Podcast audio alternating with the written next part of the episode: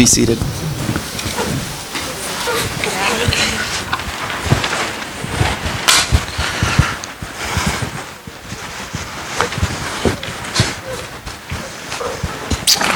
Good morning. My name is JD. I am one of the pastors here at Pillar. I was looking at my notes this morning. I realized it's been a good four months since I have been in the pulpit, and so I am eager to uh, get started and read and preach the word today. If uh, all of you are in sync with Joshua Brown, uh, as he said to me this morning, you have had four months to prepare for this sermon, so it better be good. So uh, it's a lot of pressure, um, but if only it had been four months. So, uh, uh, if you're a member here, I just want to say thank you for your faithfulness and your service to this gathering. Uh, if you're visiting with us, uh, whether this is your first time or you've been here uh, more than once, please know that we are thankful that you have chosen to be with us this morning, and we hope that you find this church to be full of Christians who are faithful. Uh, devoted and obedient. Uh, that is the title of my sermon this morning. I know it's not on the screen, but the title of the sermon this morning is Faithful, Devoted, and Obedient. If you're a visitor, as you're, as you're looking for a church, it is my prayer that you are looking for a church with Christians who meet this criteria, with Christians who are faithful, who are devoted, and who are obedient to their calling in many ways. So, faithful and devoted and obedient to Christ, faithful, devoted, and obedient to his bride, the church, this gathering. Faithful, devoted, and obedient to the scriptures as we have been already reading this morning faithful and devoted and obedient to one another, to, to each other as members of one body. Faithful, devoted, and obedient to walk in the disciplines of the faith. Those disciplines include prayer, Bible reading, studying of the scriptures, gathering with the saints, giving of your times, uh, talents, and, and treasures, and, and many other disciplines. And I hope and pray that the members of Pillar are a church who meet this criteria. I hope you think of yourselves as faithful, devoted, obedient followers of Jesus Christ and His commands to us found in Scripture. And as we continue to walk uh, through the book of Acts over the next several months, it will be evident that the Christians who were given the task to carry the gospel mandate ultimately to the ends of the earth were faithful, devoted, and obedient to the calling that was put on their life as brothers and sisters in Christ.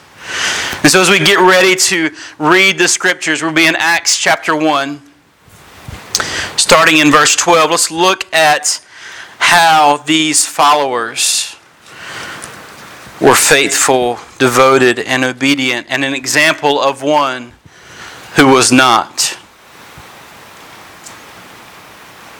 Acts 1, starting in verse 12. Then they returned to Jerusalem from the mount called Olivet, which is near Jerusalem, a Sabbath day journey away. And when they had entered, they went to the upper room where they were staying, and Peter and John and James and Andrew, Philip and Thomas, Bartholomew and Matthew, James the son of Alphaeus and Simon the Zealot and Judas the son of James. All these were with one accord, were devoting themselves to prayer together with the women and Mary, the mother of Jesus, and his brothers. In those days, Peter stood up, and among the brothers, the company of persons was in all about 120, and said, Brothers, the scripture had to be fulfilled, which the Holy Spirit spoke beforehand by the mouth of David concerning Judas. It became a guide to those who arrested Jesus. For he was numbered among us and was allotted his share in this ministry. Now this man acquired a field with the reward of his wickedness. And falling headlong, he burst open in the middle, and all his bowels gushed out. It became known to all the inhabitants of Jerusalem, so that the field was called in their own language Akeldama, that is, field of blood. For it is written in the book of Psalms, May his camp become desolate, and let there be no one to dwell in it, and let another take his office. So, one of the men who have accompanied us during all the time that the Lord Jesus went in and out amongst the, among us, beginning from the baptism of John until the day when he was taken up from us, one of these men must become with us a witness to his resurrection. And they must put forward, and they put forward two Joseph called Barsabas, who was also called Justus, and Matthias. And they prayed and said, You, Lord, who know the hearts of all, show which one of these two you have chosen to take the place in this ministry and apostleship from which Judas turned aside to go to his own place. They cast lots for them, and the lot fell on Matthias, and he was numbered with the eleven apostles. About five years ago, I had a friend um, who called me up and he, and he, and he said, Hey, I, I want to get together and meet.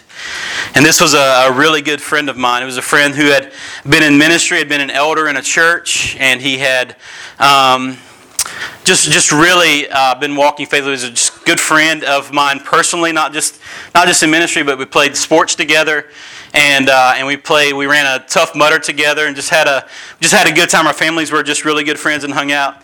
But he called me and he said, "Hey, I just I just want to get together and have lunch with you. I got something I want to I want to tell you."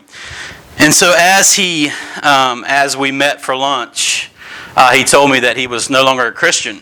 Like I, don't believe in the Bible anymore. I don't believe in the faith anymore. I, I don't think I've ever believed in the Bible, and I don't really think I was ever a Christian.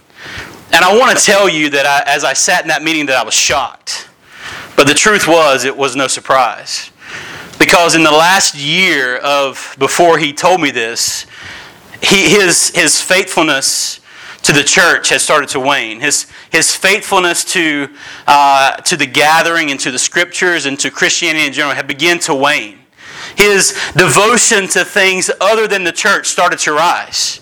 And so, even though he and I ran the Tough Mudder together, he started to, to get in community with, uh, with those who uh, ran obstacle course races and, and uh, those who ran Spartan races. And, and that's a close knit community in and of themselves. And he began to, to, he began to, to journey in another direction. And, uh, and even in his obedience, his, his obedience to, to gather together with the saints, his obedience to, to read the scriptures faithfully and to pray uh, with his family and with the church began to, to decrease, and his rise for things of the world began to increase. And so it wasn't, it wasn't surprising at all that his faithfulness and his devotion, his obedience to Christ had gone away and his faithfulness and his devotion, obedience to, to things of the world had taken precedence. And so as I sat with him and as, as, I, as I talked with him and I tried to reason with him of, of his own demise and, and how he had gotten to the place that he had gotten, ultimately his faithfulness, his devotion, his obedience was to something other than his devotion to Christ. And we have to think about this in light of the scriptures.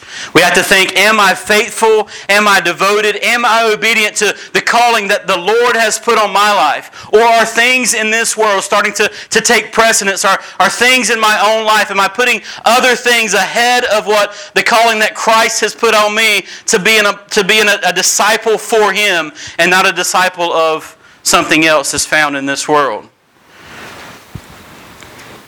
And so there's three things I want us to see this morning as we think about what it means to be faithful, devoted, and obedient to the Christ, to Christ and his calling on our lives as brothers and sisters.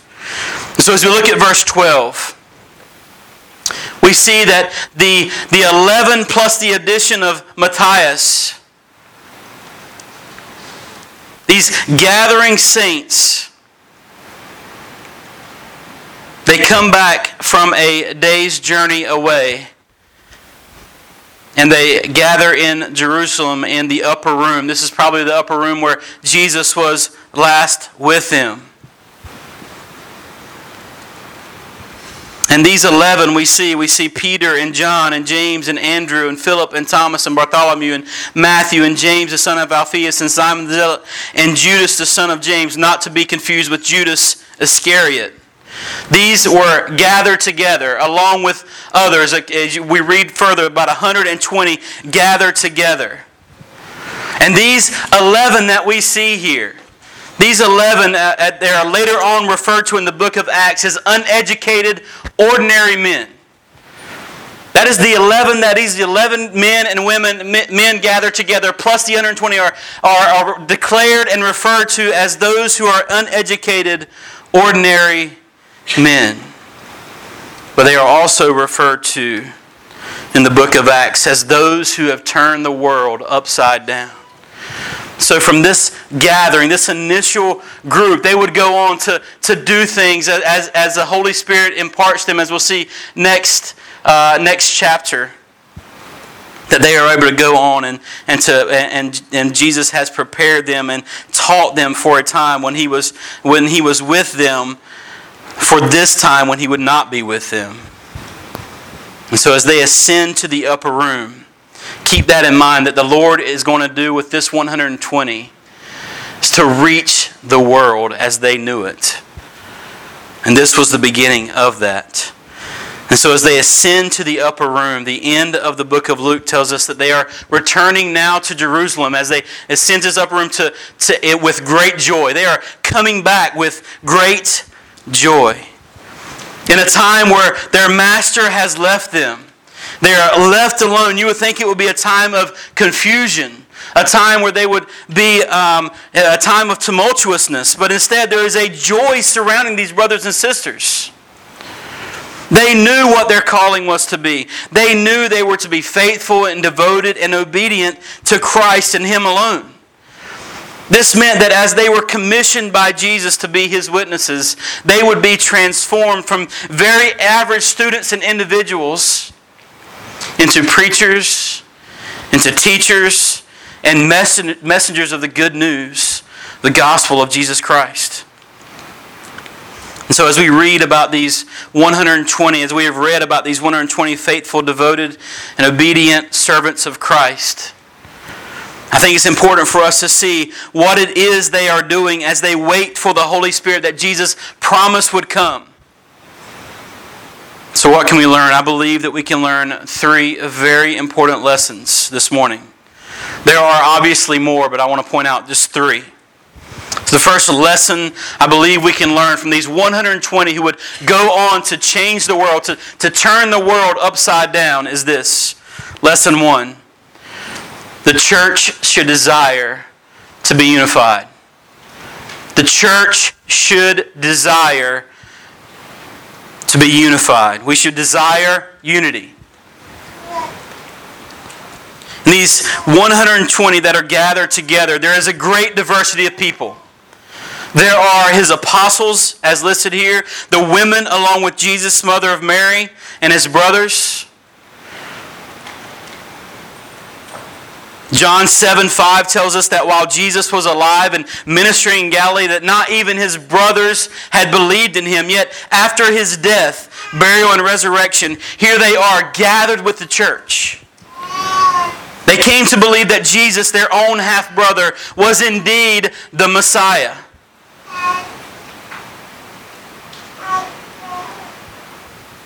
Verse 14 All these were with one accord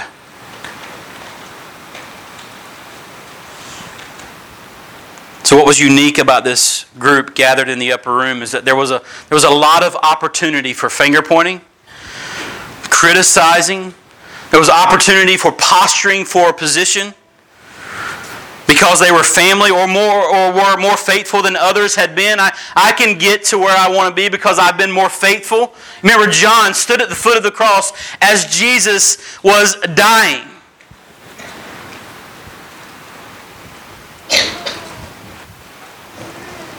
And so fingers and criticism could have been pointed at Peter. He denied Jesus three times. Or Peter blaming John for allowing Jesus to be brought into the high priest house in the first place. His brother or mother could have claimed that they deserved special recognition since they were part of his immediate family. Many different circumstances could have caused this gathering to be disunified. But they weren't. They were with one accord.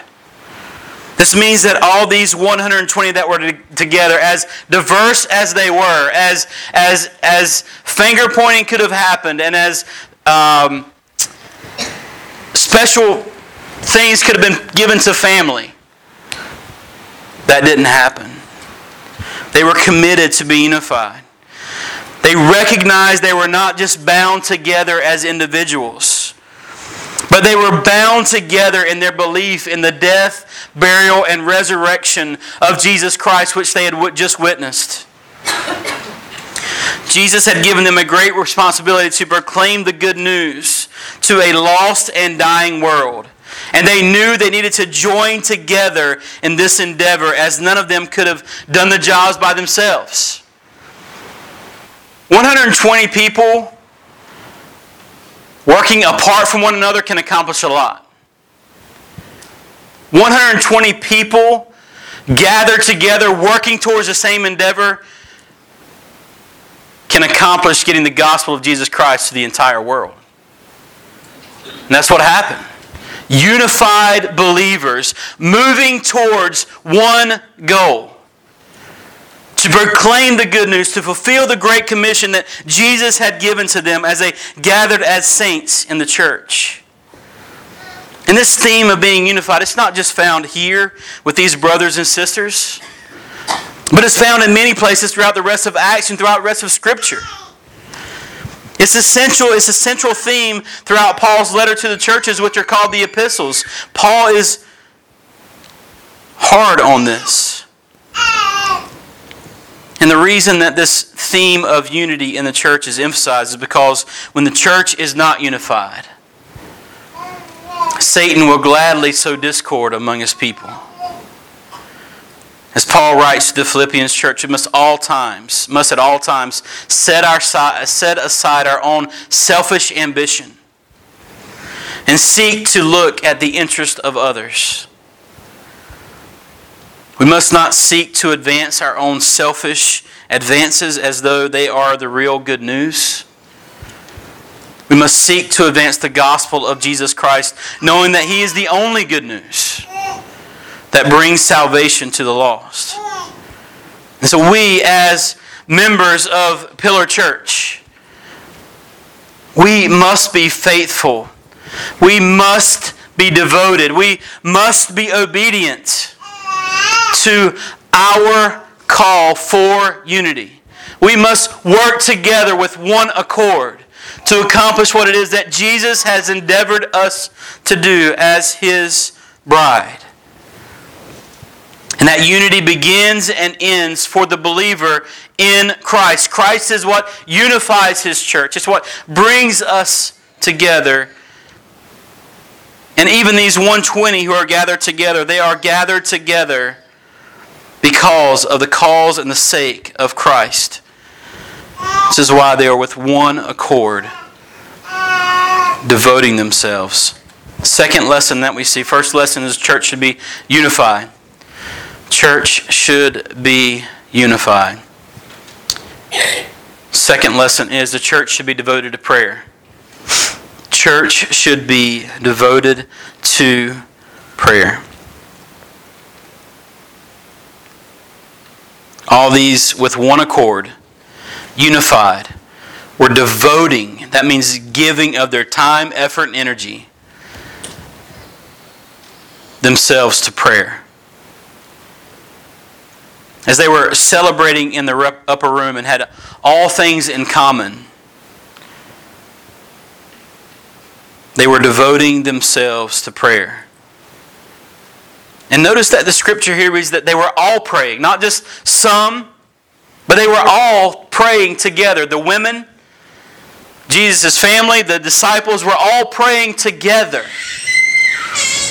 It wasn't just a select few, but all Christians should be faithful and devoted and obedient to this act of prayer, this, this active participle of praying. Because prayer plays an integral part in the lives of, of these early Christians. It plays an integral part for us as Christians today. And you do not see any action in the book of Acts without there being prayer first. Be the, the, the disciples and the the church being prayerful about what it is they were doing. John Bunyan, the author of The Pilgrim's Progress, said this Prayer is a shield to the soul, a sacrifice to God, and a scourge to Satan. The shield to the soul, a sacrifice to, to God, and a, and a scourge or scourge to Satan. Just as the early church was given to much prayer in all times, we need to be just as devoted in our prayers.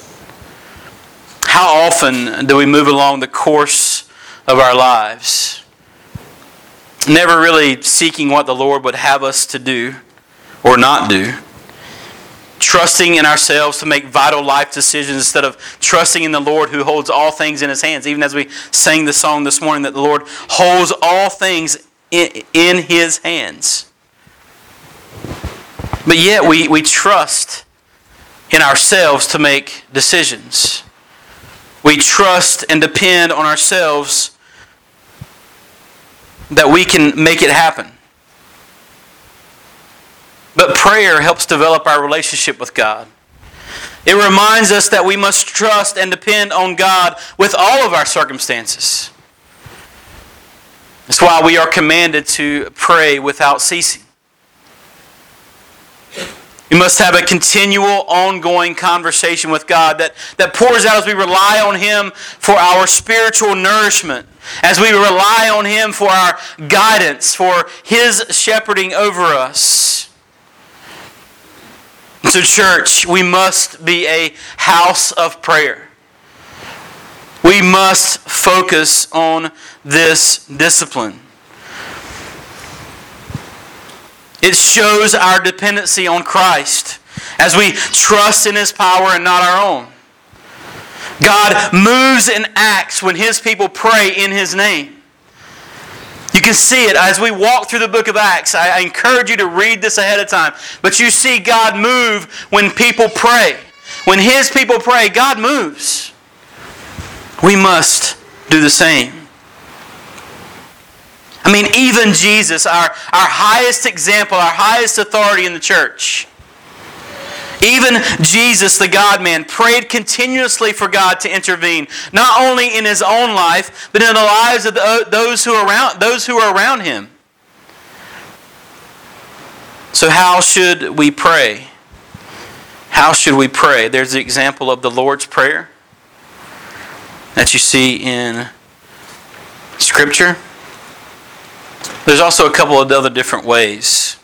A couple of acronyms that I think are, are helpful for you. If you don't know how to pray, you can write these down. I just think they're helpful. One is actually ACTS. One is ACTS. So you write down the acronym ACTS. If A stands for adoration, give God praise and honor. Give God the glory He deserves. Adoration. Confession. Confess your sins to Him and repent.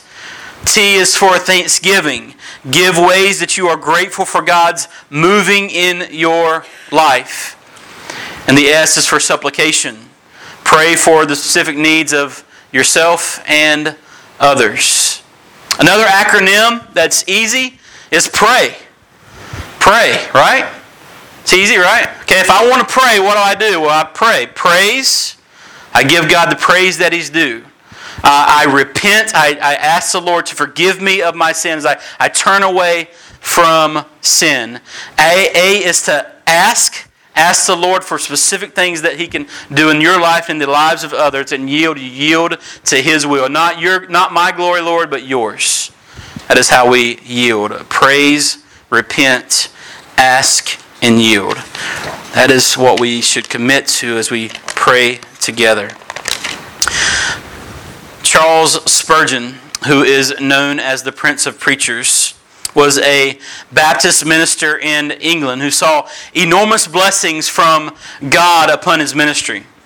It is not an exaggeration to say that thousands came to Christ through his preaching, and his preaching actually impacts many preachers today. Some of his services drew as many as 10,000 people at a time. But here's the thing Spurgeon never took credit for the success of his ministry. Never. Instead, he always pointed to the hundreds of people who came before service and prayed for God's blessing. He said any success he had come from God in answer to their prayers. And Spurgeon was often fond of calling these prayer gatherings the church's boiler room, the place where the, the, that would happen, the place where the heat would come as they gathered together in prayer. He even went on to tell fellow pastors, Brethren, we shall never see much change for the better in our churches in general till the prayer meeting occupies a higher place in the esteem of Christians. So we should be a church that prays not only independent but together. We should pray together. Let us be known as a church that, like these early Christians, we were devoted to be faithful, obedient to the uh, in our prayer lives. If you'd like an opportunity to learn more about prayer and how it affects the church, and even how the church should be praying, how should we conduct prayer services if we do that? On September the 27th and 28th, there's actually a prayer conference that's only a couple of hours from here. But it's put on by Southeastern Theological Seminary, uh, Baptist Theological Seminary over in Wake Forest. September 27th, all day Friday, half a day Saturday. I know that Paul and I are planning on going as elders of the church, but if you'd like to attend, if you have the opportunity to attend, I would love to bring you along. I think Stephen uh, is actually going to take off from work and try to go with us as well, uh, depending on his schedule. So if you if you would like to attend that, just let me know and uh, and that would be awesome for you guys to uh, join with us as we go and, and sit in that conference all day Friday, half a day Saturday, and all they're going to be talking about is is the importance of prayer, the doctrine of prayer, but also how that prayer life should uh, should be implemented into our churches. And so we're just going to uh, really look at that and uh, just just a great opportunity. So if you if you want to join us in that September 27th and 28th, that would be awesome for, for us to take a contingent of people to, to Southeastern, and we will figure out transportation and all that good stuff and hotels. But just encourage you to be able to join us for that uh, as we seek to know more about um, praying our praying life and, uh, and the importance of it. We know it's important. We know that the early church uh, participated in this way. We see it all throughout Scripture people praying and asking God for specific things. So, one, church should be unified. Two, uh, we should be devoted uh, in prayer. And point number three, the church should lean on Scripture. The church should lean on Scripture. In those days, Peter stood up among the brothers. The company of persons was in all about 120. He said, Brothers, the scripture had to be fulfilled, which the Holy Spirit spoke beforehand by the mouth of David concerning Judas, who became a guide to those who arrested Jesus. For he was numbered among us and was allotted his share in his ministry, in this ministry. Now this man acquired a field with the reward of his wickedness. Falling headlong, he burst open in the middle, and all his bowels gushed out. Became known to all the inhabitants of Jerusalem, so that the field was called in their own language Akeldama, that is, the field of blood. For it is written in the book of Psalms, notice where Peter goes. He goes back to the Old Testament. May his camp become desolate, and let there be no one to dwell in it. It's referring to Judas. And then he refers to Psalm uh, six, uh, 109, where let another take his office. So as may, may his camp become desolate, you will find in Psalm 69, 25. And let another take his office, you will find in Psalm 109, 8. So it was evident that these early disciples knew Scripture. It was also evident that this Scripture guided everything they did going forward. And so people can look at the Old Testament and go, yeah, it really doesn't have much to say to us anymore by, since we have the New Testament revealed, right? No, it tells us everything about Christ who was to come. And we see here that these early Christians used the scriptures for guidance. And so, in being faithful to the scriptures, we see in verse 21 so one of the men who have accompanied us during all the time that the Lord Jesus went in and out among us. So then he put stipulations on it. We need someone who has been witness to Jesus from the time that he began ministry, beginning from the baptism of John until the day when he was taken up from us. One of these men must become with us a witness to his resurrection. And they put forward two. The first one, the reason they didn't choose him, I believe, or God didn't choose, because he had three names, but just so you see here. Joseph called Barsabas, who was also called Justus. Well, which is it? Just depends. And Matthias. Matthias is a lot easier than saying than saying Joseph, Barsabas, Justus, or Matthias. So I believe the Lord so- sovereignly chose Matthias because he had an easier name. Hi, kid. Hi, kid. They prayed again. Here we find them praying, asking the Lord, Lord, you know the hearts of all. Show which one of these two you have chosen to take the place in this ministry and apostleship from which Judas turned aside to go to his own place. They cast lots for them, and the lot fell on Matthias, and he was numbered with the eleven.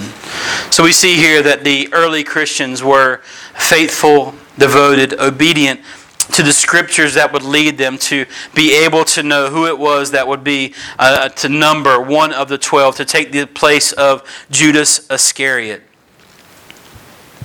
See, Peter and the other disciples, they leaned on the Old Testament scriptures for guidance.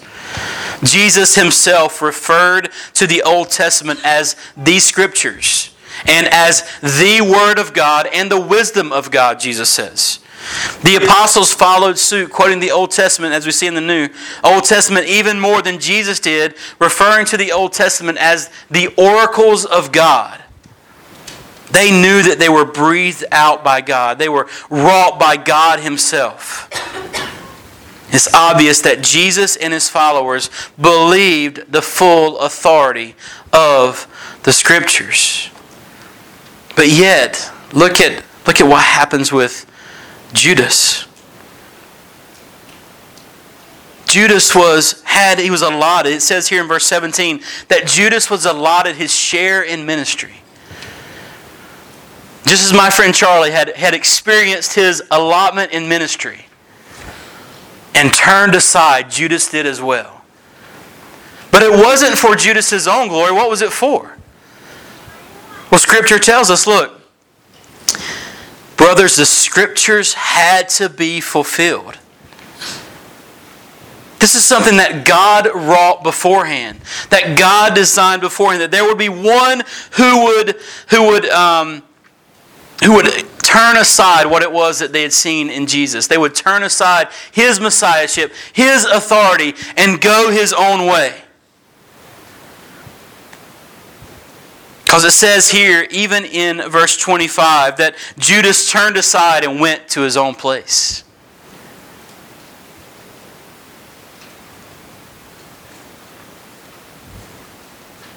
For he was numbered among us. He was allotted his share uh, in ministry. And then he goes on to, to talk about what happens to Judas. Which Matthew also tells us that he went and he hung himself in a field. And eventually his, his, he burst open in the middle and all his bowels gushed out. It's very graphic detail. But graphic in its picture to us of what happens when we turn aside from the Lord. There is no doubt that there is some conviction of sin that has happened in my friend since he has since he has turned aside. Did i really make the right decision? As i as i went my own way did i did i did i is is god really not real? Is is the bible really not true? And in that there is much vexation. So one of the things that it tells us in matthew is that jesus i mean that judas iscariot actually felt great remorse and regret. Now that's different than repentance that Judas felt regret He, he felt remorse for his sinful actions and actually tried to go and, and give the 30 pieces of silver back to the leaders. But he missed.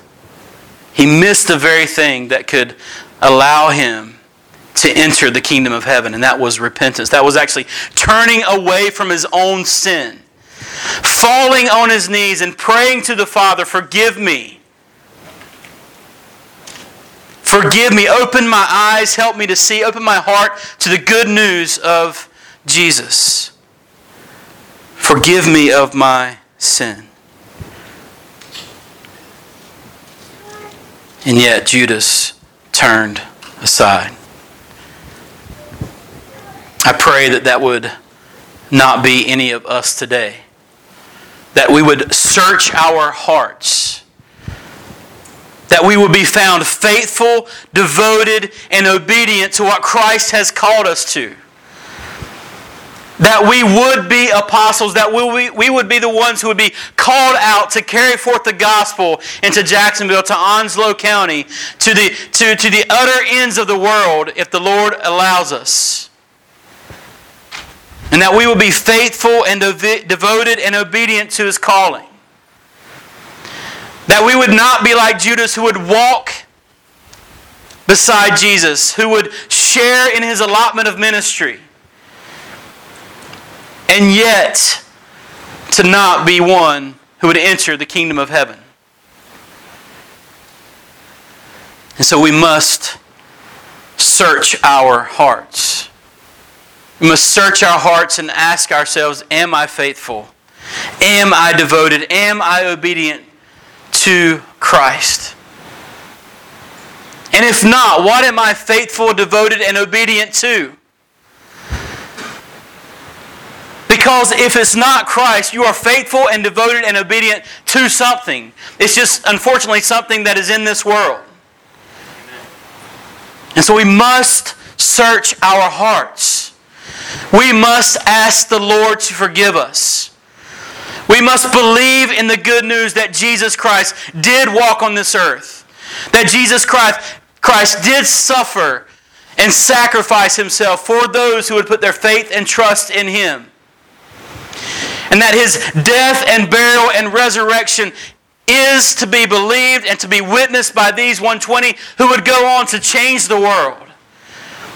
It is an example to us. It is an example to us that we are called to go and proclaim the good news. And now, just as these disciples had, we have the power of the Holy Spirit living in us. And that as we proclaim the good news, that Jesus will be faithful and sure to open hearts and eyes and ears to believe the good news.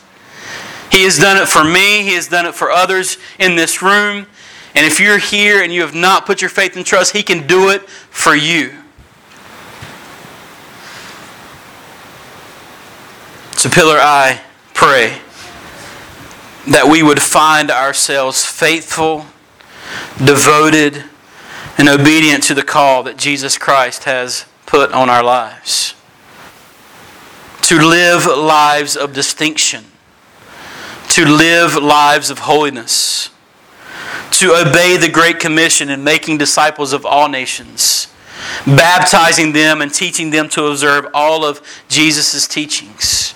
Are you doing that? Are you faithful in that?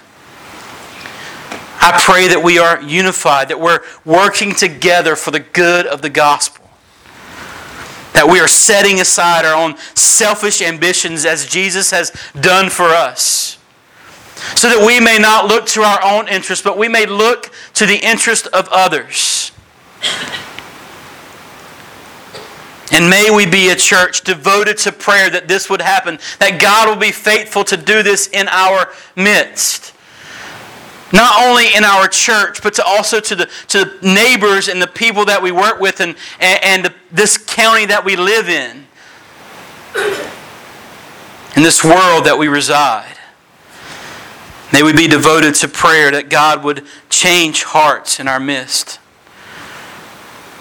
That He would continue to change and sanctify us. And I can assure you that the more that this church or any church for that matter prays,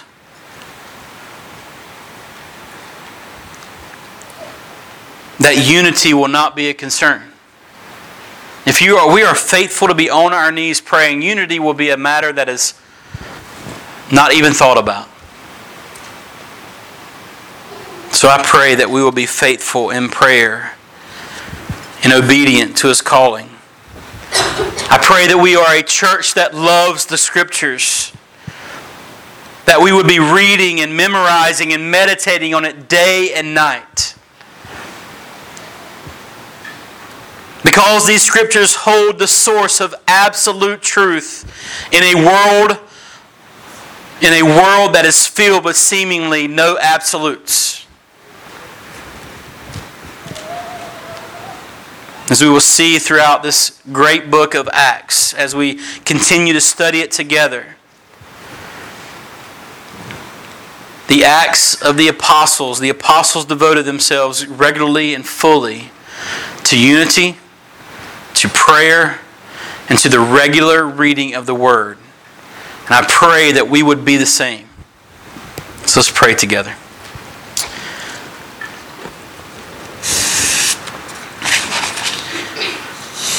Heavenly Father, I just thank you for this time. Thank you for just the scriptures that you have given to us. Lord, that change us, transform us, renew our minds. Lord, I thank you for the opportunity that we can communicate with you through prayer. That we can pour out our hearts to you, Lord, our, our, our troubles and our concerns, Lord, and also our joy and our praise. Lord, I do pray for unity in this church. Lord, I pray that you would help us to be unified together, working towards one cause. And that is the good of the gospel to those who need to hear it. Worshiping together praying together, singing songs together, but also not forgetting what's outside of these walls. People who are dying and going to live for an eternity apart from you. And so, Lord, help us to be faithful in gathering together, in building one another up in our holiness and godliness as you work and sanctify us. And also just be faithful to the commission that you have given to us and the mandate to where we should carry it. The great commission of the good news of the gospel. Preach to all the world. That is for us. These, this people gathered together here in Pillar Church of Jacksonville. Help that to weigh upon us. Help it to, to guide us and direct us on our endeavors as, as Christians who are scattered about all over these uh, different areas and all over the world. Just help us to be faithful, devoted, and obedient as sent out ones for your gospel. It's in Jesus Christ's name we pray. Amen.